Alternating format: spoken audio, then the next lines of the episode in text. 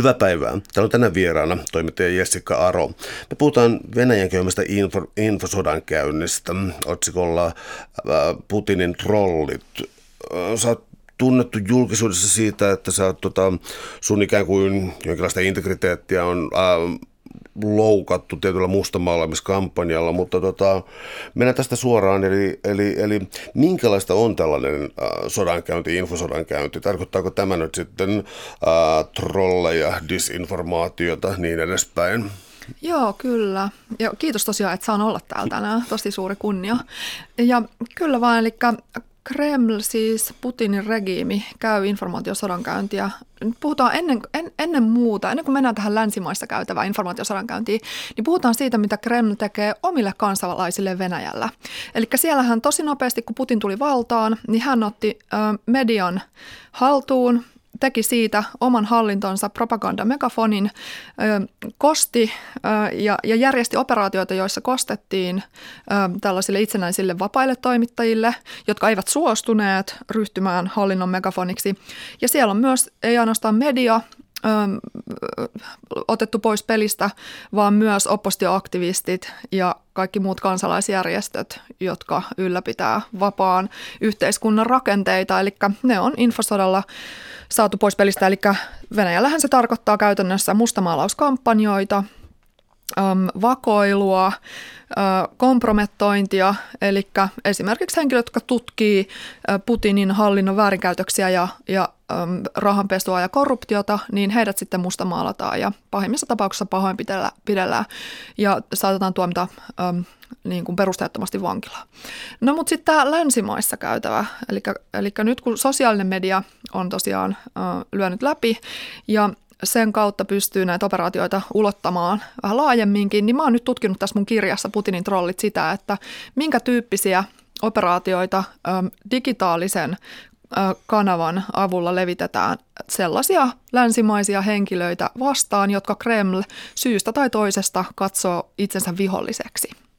Onko tämä laadullisesti aivan uudenlaista, koska joskus tulee miettineeksi sellaista, että, että, että tietyllä, tietyllä tavalla tämä on propaganda ja jonkinlaista sen jatketta ja mietin, että voisiko edes niin kuin spekulatiivisesti taistella jotenkin trolleja vastaan sosiaalisessa mediassa sillä tavalla, että ottaa sellaisen linjan, niin kuin, että tämä on että ei välttämättä sanoisi esimerkiksi kybersota tai, tai informaatiosodankäynti, vaan sillä kun tämä on valetta, tämä on roskaa, että tässä on alkuperäinen lähde ja niin edespäin. Pystyykö tällaisella toimilla vaikuttamaan vai onko tämä jotenkin volyymilta niin laajaa tämä nykyinen toimi, että sitä niin kuin ikään kuin yksinäinen, tai ei yksinäinen, mutta yksittäinen kuluttaja ei ikään kuin voisi siihen vaikuttaa? Ja se on tosi vaikeaa ainakin täältä länsimaista käsin lähteä taistelemaan tällaista kokonaista koneistoa vastaan, jota on rakennettu siis jo. Mun kirjassa mä löysin vihjeitä, että tätä trollikoneistoa on Kremlistä käsin ja Kremlin nimenomaan tiedustelupalveluista käsin rakennettu jopa vähintäänkin 2000-luvun puolivälistä asti. Eli jo silloin on FSBn, eli sisäisen turvallisuuspalvelun opiskelijoille, lääninkoulun opiskelijoille – maksettu rahaa siitä, että he luo trolliprofiileja tuonne internettiin, sosiaalisen median palveluihin ja lokaa siellä oppositioaktivisteja. Ja tosiaan tuolla netissähän ei ole mitään valtakunnan rajoja, niin siellä ne sitten leviää. Eli kun mietit tätä asetelmaa, jossa tiedustelupalvelut, eli valtiolliset tiedustelupalvelut, joiden tehtävänä on Venäjällä suojella presidentinhallintoa – niin jossa ne järjestää erilaisia kampanjoita, joita ne on rakentanut jo vuosikausia, niin sitä on enää vaikeaa loppukäyttäjän päässä, sanotaan Suomessa tai Yhdysvalloissa, niin yksittäisen kansalaisen sitten taistella sellaista vastaan. Et sen takia mä näkisin itse ja ehdotankin tuossa mun kirjassa ja olen ehdottanut myös tuolla Yhdysvaltojen kongressissa, että näitä sosiaalisen median alustoja, joita Kreml hyödyntää näissä operaatioissa, säädeltäisiin paremmin missä vaiheessa tätä mennään, koska mä oon lukenut myös näistä tiedoista ja tietenkin siinä on ö, monenlaisia intressejä mukana. Onko tässä edistytty? Aika huonosti on edistytty, eli ö, vuonna 2016 jo Euroopan komissio itse asiassa yritti alkaa pikkasen säätelemään Facebookia, Twitteriä, YouTubea – ja myös Microsoftia, jolla on myös näitä some- ja uutispalveluita. Ja siellä he kiinnit, komissio kiinnitti huomiota siihen, että näiden pitäisi poistaa vihapuheet niiden alustoilta 24 tunnissa siitä, kun ne vihapuheet on julkaistu. Ja antoi tämmöisen ö, vähän ukaasin, että nyt alatte poistamaan tätä, mutta ne seurasi sitä sitten vuoden ajan siinä ja jonkin verran nämä alustat alkoi sitä poistamaan, mutta ei kuitenkaan läheskään kokonaan. Eli tähän on tosiaan, kun meillä on pikkasen erilaiset nämä lainsäädännöt Yhdysvalloissa ja sitten Euroopan maissa. Yhdysvalloissa ollaan sallivampi vihapuheen ja törryn levityksen suhteen, äm, mutta meillä Euroopassa ei olla niin äm, sallivia, niin sitten ongelmaksi tulee se, että nämä firmat on yhdysvaltalaisia ja niitä on tosi vaikea Euroopasta käsin säädellä. Ja kun tosiaan tilannehan on se, että niitä äm, Venäjän tiedustelupalveluita, jotka perustelee niitä trollitilejä ja valeuutissivustoja tuolla pitkin kansainvälisen informaatiotilaan, että kun niitä nyt on aika vaikea meidän lähteä säätelemään, niin koitetaan nyt edes säädellä sitä kanavaa, jota, jota he hyödyntävät. Täällä on tänään siis vieraana toimittaja Jessica Aro. Me puhutaan Venäjän käymästä infosodan käynnöstä, otsikolla Putinin rollit. Um, on oikeastaan aika hirvittävää katsoa tässä ikään kuin globalistina ja EU-mielisenä henkilönä, mitä mä oon, niin tota, on hirvittävää katsoa mitä siis anglosaksiset vakaimmat demokratiat, Yhdysvallat ja Iso-Britannia, ää, on kutakuinkin Venäjän pilkan kohteena, siis Yhdysvallat ihan avoimen pilkan kohteena. Putin antaa lausuntoa, että totta kai me häiritään seuraavia vaaleja, mutta älkää kertoko kenellekään. Eli siis niin kuin kaksi suurta demokratiaa historiallisesti tässä näin, ne on aivan rommuna ja Venäjällä on jonkinlainen kontrolli siitä narratiivista tai siitä, että mitä on tapahtunut. Kyllä. Miten näin on päässyt käymään? No sanopas muuta. Siis tämä on jotain niin järkyttävää. Ja um, mä oon itse siis tutkinut tätä trolliteemaa ja, ja some, disinformaatio ja informaatiosodan käynnin teemaa 2014 vuodesta asti, jolla mä aloin nimenomaan tutkimaan sitä, että miten tämmöiset vale-some-profiilit, jotka levittää Venäjän propagandaa aggressiivisesti ja häiritsee nettikeskusteluja, niin miten ne pystyy oikeasti kontrolloimaan oikeita ihmisiä. Eli minkälaisia vaikutuksia tämmöisillä sometrolleilla oikeasti voi olla esimerkiksi suomalaisten ihmisten aivoituksiin tai asenteisiin tai sitten käyttäytymiseen tai toimintaan. Ja mä lähdin sitä sitten selvittää joukkoistamalla ja tosi huolestuttavia tuloksia tuli. Eli jo silloin 2014-2015 niin kävi ilmi, että mieti siis oikeasti. Eli siis tuolla noin Facebookissa ja äh, internetissä palloilevat monikieliset äh, trollit, siis olemattomat ihmishahmoa esittävät tällaiset digitaaliset informaatiosodan kävijät pysty ohjailemaan esimerkiksi sitä, että keskusteleeko suomalaiset tavalliset netin käyttäjät Venäjä-asioista ollenkaan. Eli esimerkiksi äm, ne levitti tätä propagandaa, jonka jälkeen sitten oikeat suomalaiset ihmiset lähti levittää sitä edelleen.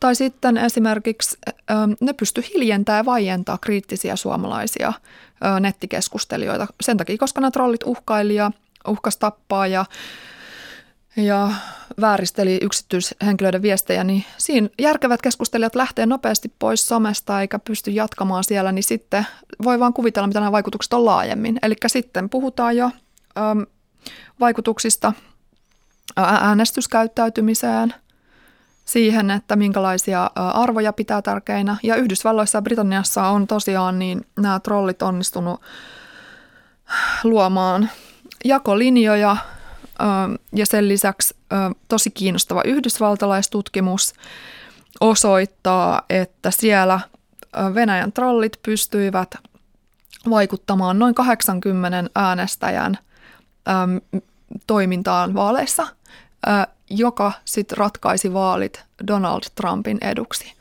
Eli siellä, mä kävin läpi tätä Muellerin raporttia, joka on myös yksi mun lähde teos tässä mun kirjassa, missä tutkittiin tätä vaalivaikutusta nimenomaan Venäjän trollitehtaan toimesta ja Venäjän vakojien toimesta.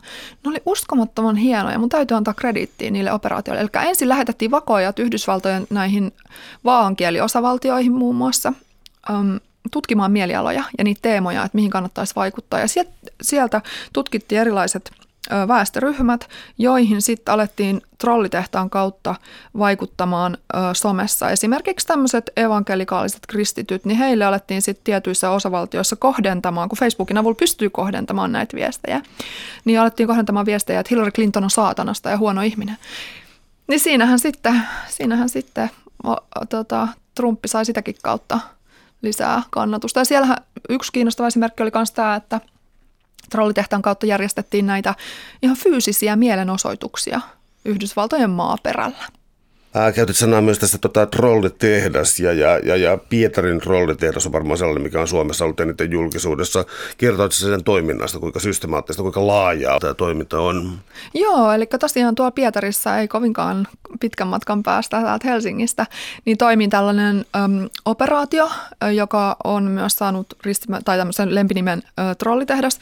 Se on siis silloin, kun minä ja Ylen toinen toimittaja Mika Mäkäläinen ja meidän venäläinen fikseri, eli tämmöinen paikallinen avustaja Irina, käytiin sitä tutkimassa vuonna 2015 jo. Se oli tämmöinen neljäkerroksinen toimistorakennus, missä työskenteli tällaisia vähän reilu parikymppisiä, ihan tavallisia pietralaisnuoria, jotka sai sitten rahaa siitä, että he tuolla somessa valeprofiilien takaa tuki Putinia ja levitti mielipiteitä, jotka näytti ihan oikealta aitoja ihmisten mielipiteiltä. Ja tota, tosiaan niin – me pengattiin silloin ihan ylös alasin koko trollitehdas niin paljon kuin me pystyttiin kolmen päivän ajan ja silloin löytyy esimerkiksi näitä työpaikkailmoituksia. Eli tämä paikkahan ei sano olevansa trollitehdas, vaan tämmöinen internettutkimuskeskus, jonka, joka muun muassa tutkii mielipideilmastoa internetissä ja niissä rekrytointi-ilmoituksissa, joita Venäjän netistä löytyi, niin he etsi töihin, ei tietenkään mitään propagandatrolleja, joiden tehtävä vaikuttaa ulkomaisiin vaaleihin, vaan copywritereita ja graafisia suunnittelijoita ja sitten myös äh, oli toivomuksena, että nämä palkattavat henkilöt osaisivat englantia ja myös olisi valmiit työskentellä 12 tunnin vuoroissa ja myös yövuoroissa. No me sitten tekeydyttiin henkilöksi, joka haluaisi töitä sieltä ja soitettiin sinne rekrytointiin ja kysyttiin vähän, että minkä tyyppisistä teemoista toivoisitte, että kirjoitan, kun olen teillä töissä. Ja rekrytoija kertoi sitten siinä ihan avoimesti, että poliittisista teemoista. Eli tosiaan silloin jo 2015 alkuvuodesta siellä oli käynnissä ihan kansainvälinen valeuutis- ja trollaus- ja propagandakampanja. Um, monen ihmisen ikään kuin selkäranka halu on, on sellainen, niin että mitä mä sanoisin, että ei tämä toiminta voi noin laajaa olla, että en mä voi olla niin typerä lukijana. Tulee siis sellainen, että, että, että olisi tällaisen vaikutuksen kohteena Niinpä. ja muuna. Ja sen lisäksi ähm, on selkeä, että tällaiset roolitehtaat myös siis hyökkäävät, niin kuin suopostaan on hyökätty ja pyritty sitten niin kuin kyseenalaistamaan. Ähm, tavallaan kaksi osainen kysymys. Toinen on se, että minkä takia mä en näe trolleja mun Twitter-virrassa. Johtuuko se sitä, että puolet on tutkijoita ja puolet toimittajia? vai, vai, vai tota, ja sitten toinen kysymys on tämä sitten, että kun joku ottaa tällaisen asiakseen, niin minkälainen tämä henkilökohtainen kampanja on? Joo, eli mä vastaan ensin siihen sun kysymyksen siitä, että minkä takia sä et näe trolleja sun Twitter-virrassa, niin vastakysymyksellä, mistä tiedät? Um, koska mulla on suunnaton luottamus itseeni ja arvostelukykyyni. Okei. Okay. okay.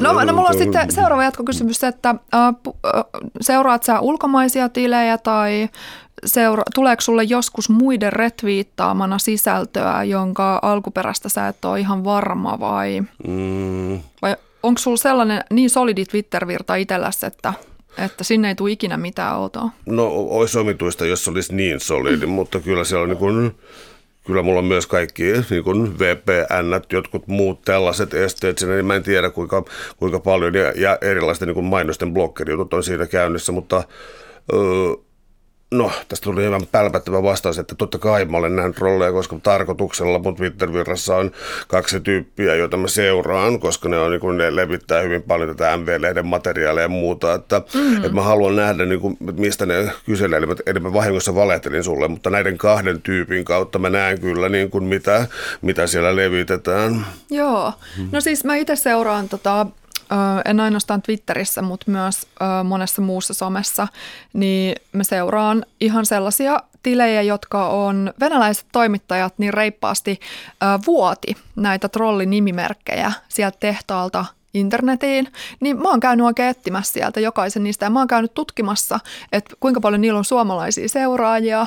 Ja mä oon tutkinut niiden evoluutiota, eli nämä jotkut trollit tosiaan vuosien varrella muuttuu. Esimerkkinä, että ensin on ollut tämmöinen Putinitrolli, että on levitetty Putiniviestejä ja propagandaa. Sitten yhtäkkiä trolli onkin muuttunut pro-Trump-trolliksi. Ja sitten nyt tuli pik- jokin aika sitten tuli ihan kiinnostava tutkimus yhdysvaltalaiselta yliopistosta, niin siellä oli taas tutkittu, että Venäjän trollitehdaalta johdetut pro-Trump-tilit oli muuttunut rokotusvastaisiksi tileiksi. Eli ne, kato, kun siellä trollitehtaalla annetaan ihan joka päivä uudet aiheet aamuvuorossa, joissa muuten olisi tosi mielenkiintoista olla niissä kokouksissa läsnä. siellä voi olla mielenkiintoisia keskusteluja. Um, mutta tota, Eli ne näppärästi vaihtaa aihetta ö, ihan päiväseltää. Ja tosiaan senhän takia se trollitehdas pyörii 24 tuntia vuorokaudesta, koska siellä halutaan jokaisella aikavyöhykkeellä hyökätä niiden keskustelujen kimppuun, jotka on kulloinkin tärkeitä Venäjän intressien näkökulmasta.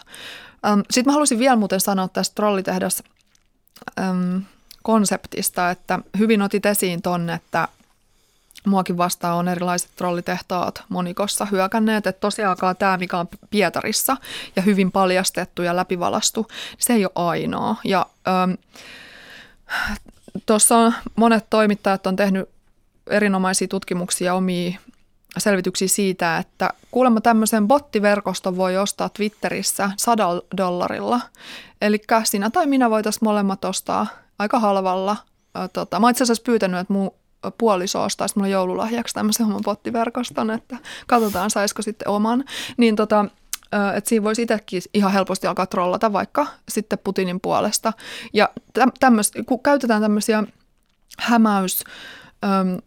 hämäyskeinoja ja on teknologia mahdollistaa tällaisen, niin sinä tai minä voitaisiin alkaa itse tämmöiseksi trollitehtaan johtajaksi, jos me haluttaisiin. Mutta onneksi me ei haluta. Onneksi. Jenna, sä mainitsit äsken esimerkkinä rokotevastaisuuden ja mun mielestä se on paljastava, jos, jos asian on oikein ymmärtänyt, se on paljastava termi siis siitä, että ää, trollit eivät ole sellaisia, Venäjä on ihana, Venäjä on ihana, Venäjä on ihana, vaan tota, rokotevastaisuus hyvinkin, koska se on sellainen asia, joka on, jossa onnistuneesti on ikään kuin tuhottu ihmisten luottamusta asiantuntijoihin, viranomaisiin, hallintoon tällä tavalla, koska siis tässä nykyisessä poliittisessa ilmapiirissä on ihan selkeää, että siis valtamediaan ei enää luoteta, asiantuntijoihin ei enää luoteta. Että se on tällainen kenties jonkinlainen luottamuskriisi ja siksi rokotevastaisuus on niin kuin täysin, täysin relevantti tällaiselle informaation vaikuttamiselle. Eikö se suunnilleen näin mene? Kyllä, nimenomaan. Ja siis mieti, miten vakavaa on rokotusvastaisuuden levittäminen.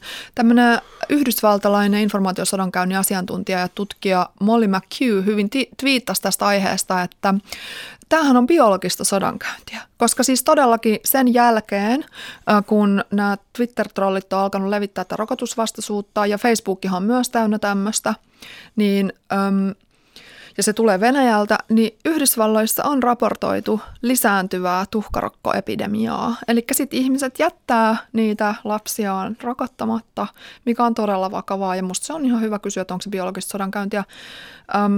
Mutta tosiaan siis Mä oon miettinyt tätä, täm, mä oon yrittänyt päästä Vladimir Putinin pään sisään ja hänen silovikkien tiedusteluapparaatin äm, johtajien pään sisään, että mikä heillä on ideana tässä, että kun he on nyt saanut omiin taskuihin haalittua ä, kansan rahat ja tota, ottanut äm, öljybisneksen haltuun ja on äärimmäisen rikkaita ja, ja he, heidän mielenkiinto näyttää nyt kohdistuvan siihen, että epävakautetaan länsimaita pääasiassa esimerkiksi sen sijaan, että kehitettäisiin venäläistä yhteiskuntaa, joka on valitettavasti hyvin jälkeen jäänyt monilta osin, niin mä oon yrittänyt miettiä, että mikä siinä on ideana, että onko tämä jonkinlaista sairasta peliä ja onko tämä niinku tavallaan tämmöistä niinku huvittelua osittain. Mutta mä luin Peter Wrightin se on yhtenä mun lähdeteoksena tuossa mun omassa kirjassa, niin kirjaa, hän on siis entinen Britannian ulkomaantiedustelun äm, tämmöinen tekninen johtaja kylmän sodan vuosina ollut. Ja hän ä, kertoo kirjassaan silloisten neuvostoliittolaisten loikkarien antamista tiedoista. Eli neuvostoliittolaiset loikkarit, joille jo silloin muuten kävi huonosti, eli usein heidät tapettiin sitten, kun he petti luottamuksen, niin he kertoivat, että nämä valetietokampanjat jo 1958 sen aikainen KGB-johtaja sai tehtäväksi modernisoida KGBtä, tällainen Shelepin niminen kaveri. Ja hän sitten kutsui kotiin ulkomailta KGB-upseereita, vakoajia, ja he yhdessä brainstormasi sitten, että miten he vois heikentää länttä, koska fyysinen sodankäynti nyt ei ole mahdollista tai se ei tuo toivottua lopputulosta, niin mikä olisi vaihtoehto? Niin he kehitti valeinformaatiokampanjat, ja tiettävästi ainakin tämän Peter Wrightin kirjan mukaan, niin ensimmäinen tällainen valetietokampanja kansainvälisesti levitettynä KGBn toimesta olisi ollut tämmöinen valetieto siitä, että Kiina ja Neuvostoliiton suhteet on katkennut. Ja tosiaan niin, ähm, mä oon myös kysynyt, tässä kirjassakin mä tuon esiin tätä Putinin entistä lähipiiriläistä, eli Andrei Illarionovia, joka 2000-luvun äh, alussa toimii Putinin äh, läheisenä talousneuvonantajana ja, ja sisäpiiriläisenä, mutta hän 2000-luvun puolivälissä ilmoitti näkyvästi, että Venäjä ei ole enää demokratia ja hän lähti sitten Yhdysvaltoihin tutkijaksi. Ja hän on ollut erittäin aktiivinen kertomaan ja selittämään yleisölle tätä Putinin informaatiosodan käyntiä ja toimenpiteitä Ukrainaa vastaan. Niin mä kysyin täältä Illarionovilta 2014 vuonna, että, ja tein siitä juttuja tänne Ylelle, että minkä takia Venäjä käy informaatiosodan käyntiä? Niin hän sanoi kiinnostavasti, että no totta kai sen takia, että se oikeuttaa omaa sodankäyntiä Ukrainaa vastaan, hakee sille oikeutusta, ajaa omia poliittisia päämääriä, mutta osittain myös sen takia, että koska se voi, että siinä on tämmöistä kylärosvon mentaliteettia. Eli kun ne voi aiheuttaa sekaannusta, niin he myös sen tekee. Täällä on tänään siis vieraana toimittaja Jessica Aro. Me puhutaan Venäjän infosodan käynnistä, otsikolla Putinin trollit. Um, Tämä lännen herkkyys on tällä hetkellä pelottavaa nyt vähän kaikenlaisen sodankäynnin alalla, koska siis Putin tunnetusti ei ole EU-myönteinen ja korjaa, jos mä oon väärässä, mutta eikö niin, että siis Putin vihaa siis EUta, koska se on niin ikään kuin laaja voimavaltio yhdessä ja se pyrkii aina kahdenpuolisiin sopimuksiin yhden maan kanssa, aina jotain puolella vastaan tai, tai siis puolen kanssa. Ja tällä tavalla, että tässä mielessä se on ihan hajota ja hallitse politiikkaa. Ja tämä EU sellaisena niin kuin, mitä EU voisi olla liittovaltiona, niin se olisi joku pahinta, mitä Putinin silmissä voisi näkyä.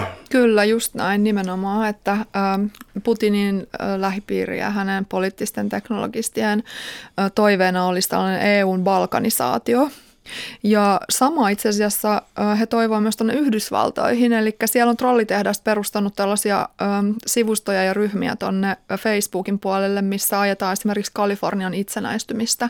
Sen lisäksi nämä trollit on ajanut myös yksittäisten EU-maiden pilkkomista pienempiin osiin, esimerkiksi tukeneet Espanjassa niin Katalonian itsenäisyysaikeita, puhumattakaan tästä, että ne on promotoinut just Brexitia, eli Britannian eroa Euroopan unionista. Eli näiden trollien märkä uni näyttäisi tosiaan olevan, kuten sanoitkin, niin pilkkoa ihan pieniksi palasiksi tämä koko Euroopan unioni ja heikentää sitten vielä sisäisesti niitä jäljelle jääviä maita. Mennään sun kirjan äh, lukuihin vähän tarkemmin, tarkemmin sisään. Siis sulla on Roman Burko on äh, siinä mielessä keskeinen henkilö tässä, että mennään tähän tapaukseen. Burko, voisitko, voisitko kertoa tästä? Joo, ilman muuta. Eli Roman Burko on tosiaan pseudonyymi, eli ei ole hänen oikea nimensä, mutta hän on tällainen ä, aikuinen mies, syntyjään Itä-Ukrainasta, ä, asunut Krimillä silloin vuonna 2014, kun venäläiset hybridijoukot saapui ilman tunnuksia Krimille valtaamaan ja häiriköimään niemimaata. Ja Raman oli ensimmäinen, ensimmäisten toimittajien joukossa raportoimassa ja videoi, kun ö, muutama kymmenen tunnuksetonta Venäjän sotilasta, jotka hän heti tunnisti Venäjän erikoispalvelujen sotilaiksi, niin saapui sinne yhteen sotilas laivastotukikohtaan. Ja hän teki sieltä videota, häntä sitten uhattiin ampua ja tappaa nämä venäläiset sotilaat, mutta sitten hän juoksi pakoon ja laittoi video YouTubeen ja siitä tuli klikkihitti ja sille tuli miljoonia katselukertoja nopeasti. Mutta sen jälkeen hän, kuten monet muutkin Krimillä siihen aikaan, joutui ö, näiden Venäjän tiedustelupalvelujen ja sotilaiden vainoamisen kohteeksi.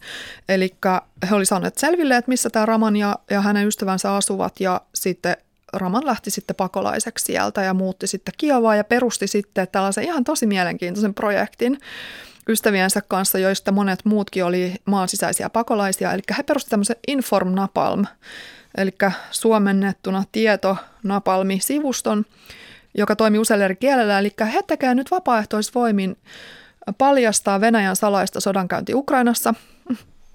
Ja sen lisäksi he tekevät itse, kertovat tekevänsä informaatiosodan käyntiin Venäjää vastaan. Ja ähm, tässä mun kirjaluvussa mä kerron sitten, että minkä tyyppisiä juttuja he on tehnyt ja mitä paljastuksia he on tehnyt. Ja hehän tosiaan myös tähtää siihen, että nämä heidän paljastuksensa auttaisi Venäjän saamiseen sotarikostuomioistuimeen aikanaan ja kansainväliseen tuomioistuimeen, että he kerää todisteita siitä sodasta, jota Kreml väittää, että ei ole olemassakaan.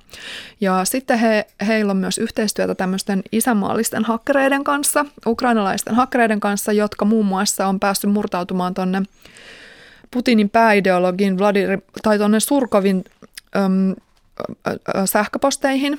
Ja he on sitten vuotaneet nämä sähköpostit joka paikkaan ja on saanut erittäin arvokasta tietoa useista muistakin Venäjän operaatioista, ei ainoastaan Ukrainaa koskevista, vaan myös monia Euroopan maita koskevia. Että siellä on tosi kiinnostavia paljastuksia esimerkiksi siitä, että miten Kreml rahoittaa tällaisia epävakautusprojekteja ja käyttää YouTubea – Eli kaikkien meidän tuntemaa videojakopalvelua siihen, että siellä pitää sitten, kun on saatu ensin rahoitus Kremlistä ja sitten saatu jotkut äm, häiriköt maksettua, että ne menee vaikkapa tuhoamaan ukrainalaisia muistomerkkejä, niin sitten heidän pitää kuvata tämä videolle ja sitten video YouTubessa toimii todisteena siitä, että on saatu rahalle vastinetta.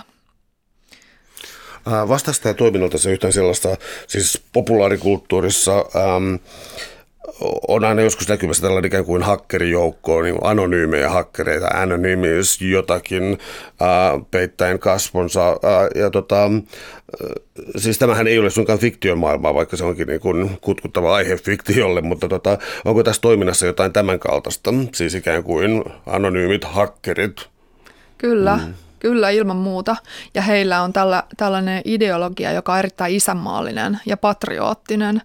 Eli hän kutsuukin itseään myös nimellä haktivisti, eli hakkerin ja aktivistin yhdistelmä.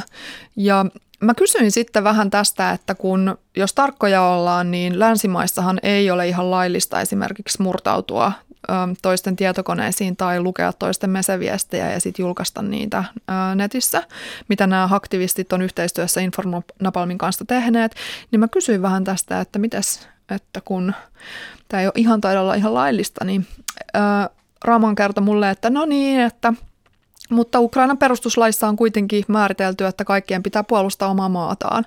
Että jos jotain rikosjuttuja alettaisiin tekemään näitä isänmaallisia hakkereita vastaan, niin siinä tapauksessa kyllä Raman arveli, että äh, siinä syntyisi levottomuuksia ja mielenosoituksia.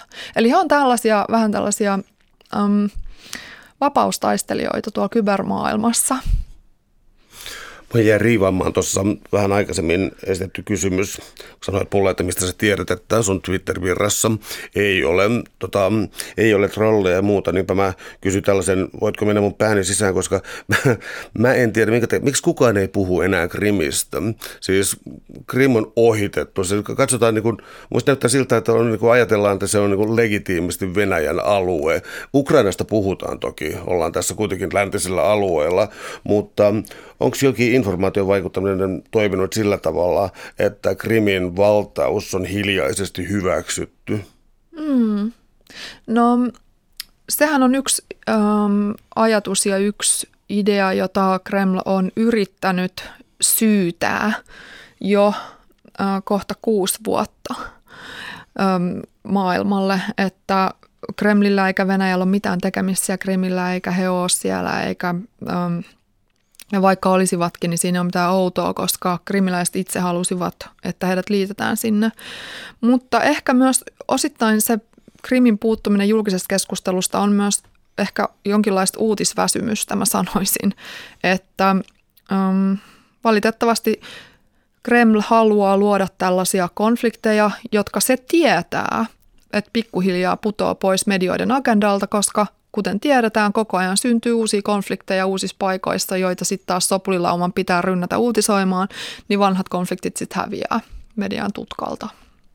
Tämä on nyt tällainen asia, mitä ei voi sun kirjassa olla johtuen sen ajankohtaisuudesta. Niin, siis ei edes Trumpin hallinto, vaan Donald Trump siis ilmoitti, että, se vetäytyy kurdia-alueelta Syyriassa ja, ja, ja ää, Turkki voi aloittaa sen valloittamisen, jolloin siis meillä onkin Venäjä, Turkki ja Iran omituisin sotilaskoalitio koskaan Kyllä. on saatu niin kuin samaan maahan. Voisitko kertoa tälle, voiko, voiko sille löytää jotain ta, tota, taustoja? Mm, erittäin hyvä kysymys. Mä sanoisin itse, että um, Trumpin hallinnon kyvykkyydet ulkopolitiikassa tai turvallisuuspolitiikassa, um, niitä ei ole olemassakaan. Ja senhän takia Vladimir Putin ja sen trollikoneisto nimenomaan nosti ja auttoi nostamaan Trumpin presidentiksi. Eli he, heidän, heidän etujaan auttaa geopoliittisia ja, ja valtapyrkimyksiä pitkin maailmaa auttaa se, että maailman mahtavimman valtio Yhdysvaltojen johdossa on marionetti ja pelle, joka ei tiedä mitä se tekee eikä osaa arvioida sen tekojen vaikutusta laajemmin. Joo, mun on vielä pakko lisätä tuohon noin, kun mä oon siis hämmentynyt näistä ihan, ihan siis parin viime päivän uutisista, koska todellakin siis Trump toimii vastoin sotilaallisia neuvonantajia, ja vastoin kenraalikuntaa ja vastoin, eli kyseessä on todellakin yhden ihmisen työ, ja se on pelottavaa tässä maailmassa. Kyllä, nimenomaan. Ja ajattelen, mitä tapahtui myös täällä Helsingissä, meidän kotimaaperällä silloin, kun Trump ja Putin järjesti niiden salailevan huippukokouksen, jossa ei saanut olla edes muita ihmisiä läsnä heidän kokouksessaan, niin siellähän Trump käytti omaa osuuttaan koko maailman valokeilassa. Koko maailman media oli täällä. Oliko täällä 1400 toimittajaa eri puolilta maailmaa? Niin tiedotustilaisuudessa Trump Putinin läsnä ollessa ja virnuillessa vieressä ilmoittaa, että hän uskoo mieluummin Putinia, kun Putin sanoo, että ei ole ollut vaalivaikutusoperaatioita, kuin omia tiedustelupalvelujaan, jotka olivat jo kertoneet, että niitä operaatioita on ollut. Ja muistat, minkälainen kohu siitäkin nousi. Valtava kohu, koska jo silloin Trump asettui vastaan omaa tiedustelukoneistoa. Täällä on tänään siis vieraana toimittaja Jessica Aro. Me puhutaan Venäjän infosodan käynnistä otsikolla Putinin trollit. Ää, tuodaan keskustelu Suomeen, koska Suomi ei todellakaan ole tässä mikään lintukoto, niin kuin lehtiä lukevat tai nettiä lukevat ihmiset, ihmiset tietää. Eli minkälaista toimintaa Suomessa on internetissä, joka on selkeästi Venäjän alaista infosodan käyntiä?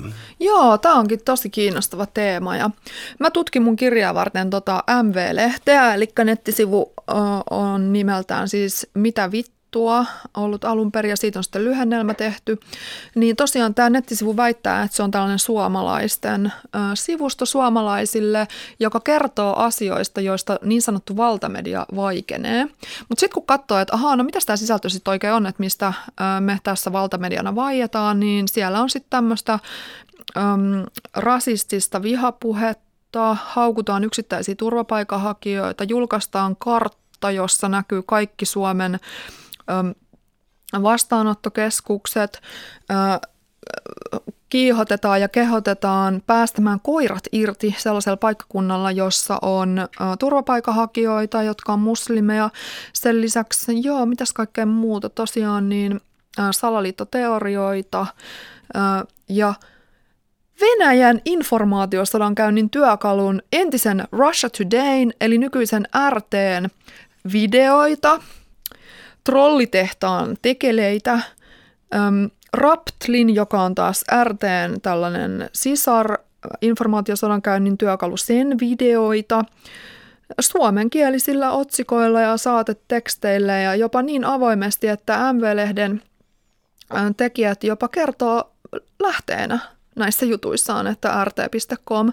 Ja sitten tosiaan he myös julkaisee tätä um, Infowars-sivusto ja Sputnikia. Eli Sputnikhan oli tosi mielenkiintoinen tapaus, eli se on myös tämä RTn um, tämmöinen sisarsivusto, eli tällainen valeuutispropaganda Venäjän kansainvälinen projekti, joka alun perin perustettiin ihan omalla nimellään Suomeen tuonne nettiin suomen kielellä Sputnik, joka kertoi tosi omituisia juttuja ja väitti niitä uutisiksi, mutta se ei kovin hyvin menestynyt, joten se suljettiin. Mutta jännä juttu, pian perustettiinkin sitten MV-lehti, jossa alettiin näitä Sputnikin juttuja julkaisemaan suomen kielellä. Eli kun huomattiin varmaan, että Suomeen ei mene läpi tämmöiset suoranaiset, esimerkiksi Serbiassahan Sputnik on ihan suosittu, kun serbialaisilla ei ole niin hyvää medialukutaitoa valitettavasti kuin suomalaisilla – mutta kun sitten nämä propaganda-arkkitehdit näki, että Sputnik ei mennyt läpi oikein Suomessa, eikä RT, suomenkielinen RT ei todellakaan, sehän naurattaisi pihalle, niin sitten tuli tämmöinen MV-lehti kuin taikaiskusta, joka sitten alkoi myös hyökkäämään minua vastaan ja suomalaisia upseereita vastaan ja suomalaisia poliiseja vastaan. Ja myös siellä on hyökätty ja tehty vihapuhetta ja törkyä, niin esimerkiksi turvapaikanhakijoita auttavasta papista, yksityishenkilöstä ja esimerkiksi mä laskin, että yksi puolustusvoimien työntekijä, joka oli puolustanut ihmisoikeuksia, niin hänestä oli tehty yli 50 viha-artikkelia MV-lehteen, että tämmöinen sivusto. Sä sanoit, että suomalaisilla on suhteellisen hyvä median lukutaito tuossa verrattuna serbialaisiin, jotka tietysti on pitkän linjan, pitkän linjan Venäjän liittolaisia äh, ollut muutenkin jos nyt ottaisi tähän tällaisen ikään kuin pedagogisen osion, eli, eli tota, äh, mitä voi tehdä ikään kuin koulutuksen saralla, jotta ihmiset eivät olisi niin alttiita tälle informaatiovaikuttamiselle? Mm. No mä sanoisin, että Uh, mä toivoisin nyt, että ainakin mun kirja olisi sellainen. Mä tein mun omaa kirjaa varten sellaista tutkimusta aika systemaattisesti, että mä laskin niitä Venäjän infosota-medioiden törkyjuttuja tuolta MV-lehdestä ja mä laskin niiden klikkimääriä. Ne on ihan melkoisia. No aivan melkoisia. Mä laskin myös, että musta on tehty siellä about noin kolmesta artikkelia, missä on mun nimi mainittu tämmöisissä epämääräisissä törkyyhteyksissä, kuten että mä olisin huumeiden välittäjä, mielisairas, aivovaurioinen, keksinyt Venäjän trollit omasta mielikuvituksesta, työskentelisi Yhdysvaltojen agenttien alaisuudessa. Tekisin informaatiosodan käynti suomalaisia vastaan, tämäkin on aika mielenkiintoinen. Niin tota, mä laskin, että niille jutuilla, mitkä, mitkä musta kertoo, niin niillä on niillä, yli neljä miljoonaa klikkiä. Niin sitten mun mielestä viranomaiset vois ottaa aktiivisen otteen tässä um, ihmisten valistamisessa. Et meillähän oli just eduskuntavaalit ja eurovaalit, joiden alla suomalaiset viranomaiset ja poliitikot, esimerkiksi Antti Häkkänen, silloin oikeusministeri sanoi, että ei me olla nähty mitään Venäjän vaikutuspyrkimyksiä ollenkaan meidän vaaleihin. Niin mun mielestä tähän pitäisi ottaa vähän tiukempi linja ja ihan niin kuin todenmukainen linja ja, ja tota, että ihmiset sais koulutusta ja voisi luottaa siihen, että että näitä vaikutusoperaatioita tutkitaan, mutta se mun kyllä täytyy sanoa, että on kansainvälisestikin vähän vaikea aihe, että ei ole olemassa kansainvälisestikään semmoista systemaattista Kremlin vaikutusoperaatioiden tutkimusta. Eli tälläkin hetkellä on käynnissä tosi moni operaatio, mistä me ehkä saadaan tietää jonkun tutkivan toimittajan tai jonkun yliopistotutkijan ansiosta vasta kahden vuoden päästä, eli silloin kun on jo liian myöhäistä. No mikäli tota, pelkästään ikään kuin kriittisellä luennalla ei pääse tästä, niin ei ole mitenkään turvassa tällaiselta vaikuttamiselta, niin onko sitten esimerkiksi puolustusvoimaan tai suojelupoliisin sisäministeriön asema, siis, tai siis asia pikemminkin, pitääkö sen ottaa asiakseen tarkemmin sen, miten, kun puhutaan kuitenkin niin rajusta käsitteestä kuin informaatio sodan käynti, niin kyllä se muista kuulostaa niin kuin, äh, puolustusvoimain asialta. Joo, kieltämättä. Mä oon itse asiassa ihan samoilla linjoilla ja äh, sinänsä esimerkiksi jo 2015, kun puolustusvoimien tutkija Saara Jantunen teki tosi ansiokkaan kirjan Infosota, niin sen jälkimainingeissahan niin presidentti Niinistökin sanoi, että itse asiassa informaatiosodan käynniltä puolustautuminen on vähän jokaisen kansalaisen tehtävä. Eli pitää pikkasen katsoa, mitä siellä verkossa tulee vastaan ja noudattaa lähdekritiikkiä. Ja meillähän on Suomessa tämä ihan kiinnostava kokonaisturvallisuuden käsite, että täällä sitten nämä puolustusasiat on vähän niin kuin jokaisen asioita. Mutta kyllä mä sanoisin, että, että tässä tarvittaisiin nyt lisää niin sanotusti muskeleita – tästä keskustelemiseen, että olen itse tosiaan ihan yksityishenkilö ja ö, olen joutunut rikos tota, uhriksi oman työni takia, niin olen itsekin ollut aika voimat pois tässä monta kertaa. Sellainen asia vielä, että tota, anteeksi, tämä on vähän haparoiva kysymys, mutta täytyy nyt miettiä tässä, koska siis sellaiset selkeät valheet, mitä netissä pyörii, niin tota, erilaisia sala, salaliittoteorioita, sitten esimerkiksi tämä juutalaisten yli, niin kuin ylivalta koko maailma, joka perustuu muistaakseni jotain 1800-luvun lopun huijauskirjaan, kuin Sionin viisaiden pöytäkirja. Se on täysin, täysin fabrikoitu kirja ja okay. muka kertoo jostain tällaisesta maailmansota, maailman hallitsemissuunnitelmasta. Siis George Soros, juutalaisten ylivalta, ähm, ilmeisesti informaatiosodan käyty on tässä mielessä siis kaikki ruokaista, niin sille kelpaa vähän kaiken tyyppiset salaliittoteoriat, että niitä ei tarvitse olla sellaisia, jotka niin kuin propagandanomaisesti koko yhteen jonkun joukon, jolla on yksi päämäärä, vaan riittää se, että, että epäluotettavaa aineistoa riittää. Kyllä nimenomaan ja siis tässä onkin hyvä katsoa tätä propagandan määritelmää. Mitä se tarkoittaa? Sehän tarkoittaa propagaare, eli viljelyä.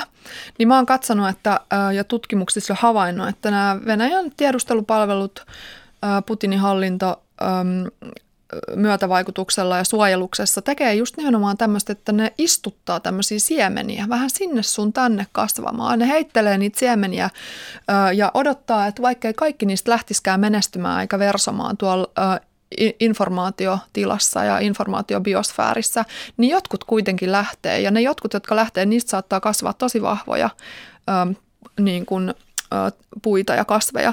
Eli siellä on pitkin siellä sun täällä, niin ö, laitetaan just erilaisiin ryhmiin, ö, käytetään erilaisia ekstremistiporukoita. Siellä tietyn tyyppiset teoriat menestyy paremmin.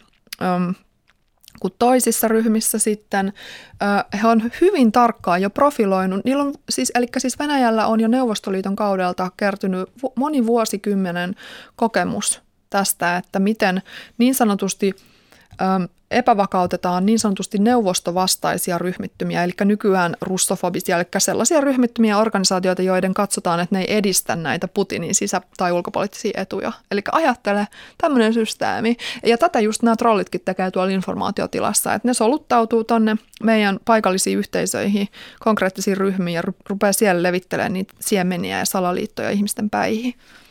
No tota, toi MV-lehti mainittu, mutta tota, joitain henkilöitä täytyy varmaan nostaa esiin ja Juhan Beckman on varmaankin sellainen, että on niin kuin vääjäämätöntä, siis kun kuuntelee hänen puheenteensa muutaman minuutin, niin nyt ymmärtää, että tässä nyt ei ole mitään niin kuin syvällistä objektiivista analyysiä maailman politiikasta. Mm. Eli kuinka merkittävä hahmo Juhan Beckman on Venäjälle? Hän on yksi tällainen tärkeä ulkomainen, eli hän on Suomen kansalainen tosiaan, mutta työskentelee Moskovassa Venäjän strategisen tutkimuksen instituutissa. Ja tämä instituuttihan on erittäin Putinille läheinen, eli siellä Beckmanin esimiehet on Venäjän tiedustelupalvelujen upseereita, jotka presidentti Putin on itse nimennyt niihin tehtäviinsä. Ja tässä ominaisuudessa Beckman toimii tavalla, jota voi sanoa kansainvälisen vaikutusagentin toiminnaksi. Eli hän, hän ö, levittää, kuten sanoit, valeinformaatiota Venäjän valtion mediassa. Ö, hän ö, perustaa järjestöjä, joiden kautta tehdään erilaisia lokaoperaatioita. Hän on esimerkiksi Suomeen perustanut tämän vale hybridivastustamiskeskuksen. Hän on myös Virossa aiheuttanut konflikteja pronssisoturi kiistan yhteydessä, jopa siinä määrin, että Viro blokkasi hänen maahantulonsa. Sen lisäksi mä oon nähnyt, että hän on viime aikoina pyörinyt esimerkiksi Syyriassa, tavannut siellä Assadin lähipiiriin kuuluvia poliitikkoja ja suurmuftia. Hän on ollut siellä venäläisen delegaation kanssa. Hän on kuule ihan kansainvälinen tämmöinen reachi, jos käytetään tämmöistä modernia sanaa, eli um, ja kuinka tärkeä hän on Venäjälle. Hän on tämmöinen tärkeä proksy-toimija, eli kun hän on Suomen kansalainen, näennäisesti tietyissä piireissä näyttää, että hän ei kytkeytyisi millään tavalla Kremliin, mutta sitten taas äm, häntä voidaan käyttää ja käytetään sellaisissa operaatioissa, jotka, lähe, jotka nimenomaan on Kremlin käsialaa. Mutta hän esiintyy usein julkisuudessa ihan tämmöisenä akateemikkona, kun hän on monessa suomalaisessa yliopistossa kolmessa muistaakseni saanut dosentin arvonimen, niin hänellä on sitten ihan siis, hänellä, hän nauttii kunnioitusta tietysti piirissä. Kaikki ei tunne hänen taustansa. Ja tämäkin ilmenee siis monin tavoin. Voisi kuvitella, että tehdään... Ähm, tehdään, tehdään hienoa lastensuojelutyötä, kun Juhan Beckman pitää yllä sellaista valhetta, jonka mukaan siis, siis mikä, että suomalaiset kaappaisivat Venäjältä, tai siis niin kuin eivät luovuttaisi Venäjälle takaisin. Näinkö se suunnilleen meni? Mm. Eli mm-hmm. tässä siis tehdään ikään kuin lastensuojelua, jolla disinformaatiolla pelataan Venäjän pussiin jälleen. Onko se Kyllä, nimenomaan. Ja lastensuojeluhan on erittäin paljon tunteita kuohuttava aihe ja usein nämä, nämä propagandateemat ja trolliteemat on tällaisia, jotka herättää suuria tunteita. Ja usein mä oon huomannut nyt, että näillä propaganda-arkkitehdeillä on nimenomaan kiinnostus hyökätä tällaisia keskusteluja kohtaan, jotka käsittelee ihmisoikeuksia. Ja mä oon miettinyt tätä, mistä se johtuu, minkä takia nämä trollit haluaa levittää esimerkiksi anti-LGBT-viestejä, anti-muslimiviestejä, anti-ulkomaalaisviestejä. Mikä se on se juttu siinä? Miksi he vihaa naisia ja haluaa levittää misogyniaa? niin mä oon ajatellut, että se liittyy nimenomaan tähän, että he haluaa um, he haluaa hyökätä meidän perustuksia vastaan. Eli kun puhutaan ihmisoikeuksista, ihmisoikeuksien kunnioittamisesta, puhutaan länsimaisten ö, yhteiskuntien rakennuspalikoista, niin trollit haluaa hyökätä kaikkea sitä vastaan. Ja tässähän ei niinkään kauan aikaa sitten, niin Putin sanoi itse, että esimerkiksi monikulttuurisuus on hänen mukaansa tullut tiensä päähän. Että tämmöistä. Joo, siis mäkin muistan lukeneeni ihan näinä päivinä oli siis, oliko se nyt Lavrovin, ulkoministeri Lavrovin vai Putinin suoraan, siis tällainen se oli niin hirttävä lukea, koska se vaikutti melko todelta, koska se sanoi, että länsi on tullut tiensä päähän.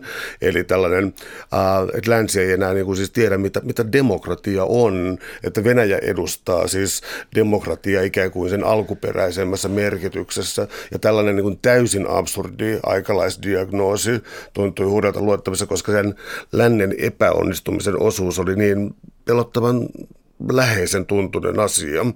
Venäjä Euraasia, Kiina.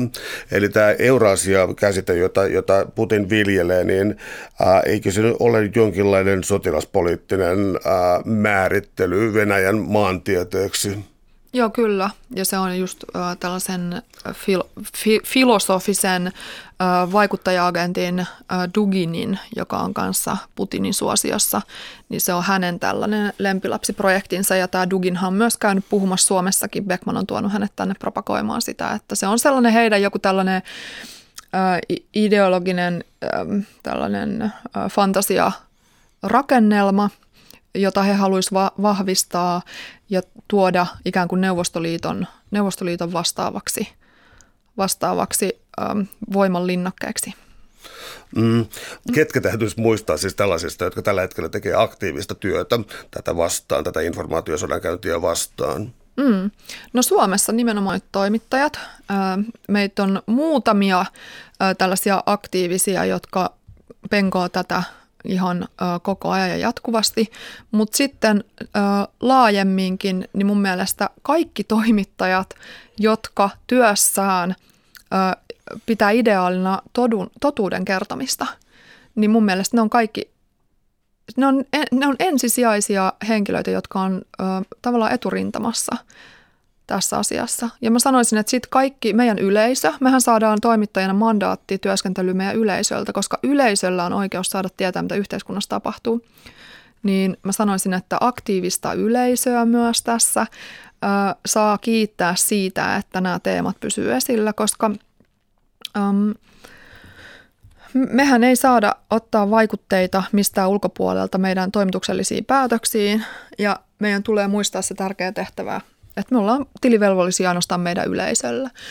Niin tota, mä oon itse huomannut, että musta on tullut vähän tämmöinen kansalaisaktivisti tässä samalla. Musta on ollut pakko tulla, muuten mä en olisi pärjännyt tässä. Niin mä haluaisin myös sitä, että Suomen kansalaiset on, mä oon samoin linjoilla sen presidentti Niinistön kanssa siinä, että jokainen Suomen kansalainen on tässä erittäin tärkeä tässä sodassa, koska, ja siitä puolustautumisessa, koska meihin jokaiseen pyritään joko suoraan tai välillisesti vaikuttamaan – Kremlin informaatiosodankäynnin keinoin ja silloin me jokainen ollaan siinä keskeisiä myös puolustautumaan.